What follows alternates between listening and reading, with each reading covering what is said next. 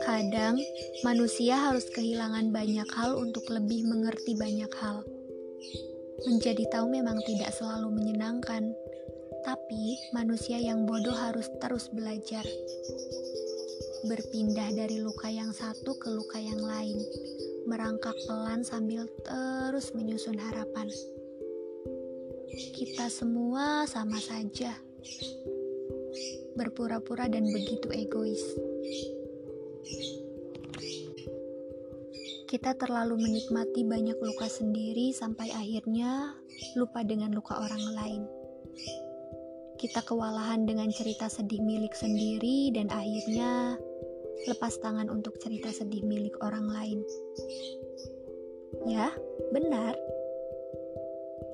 Harusnya memang yang paling penting dalam hidup ini hanyalah diri sendiri.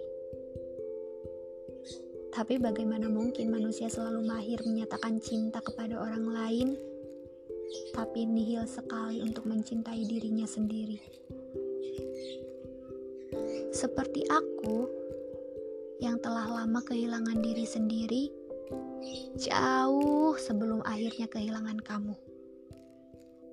thank you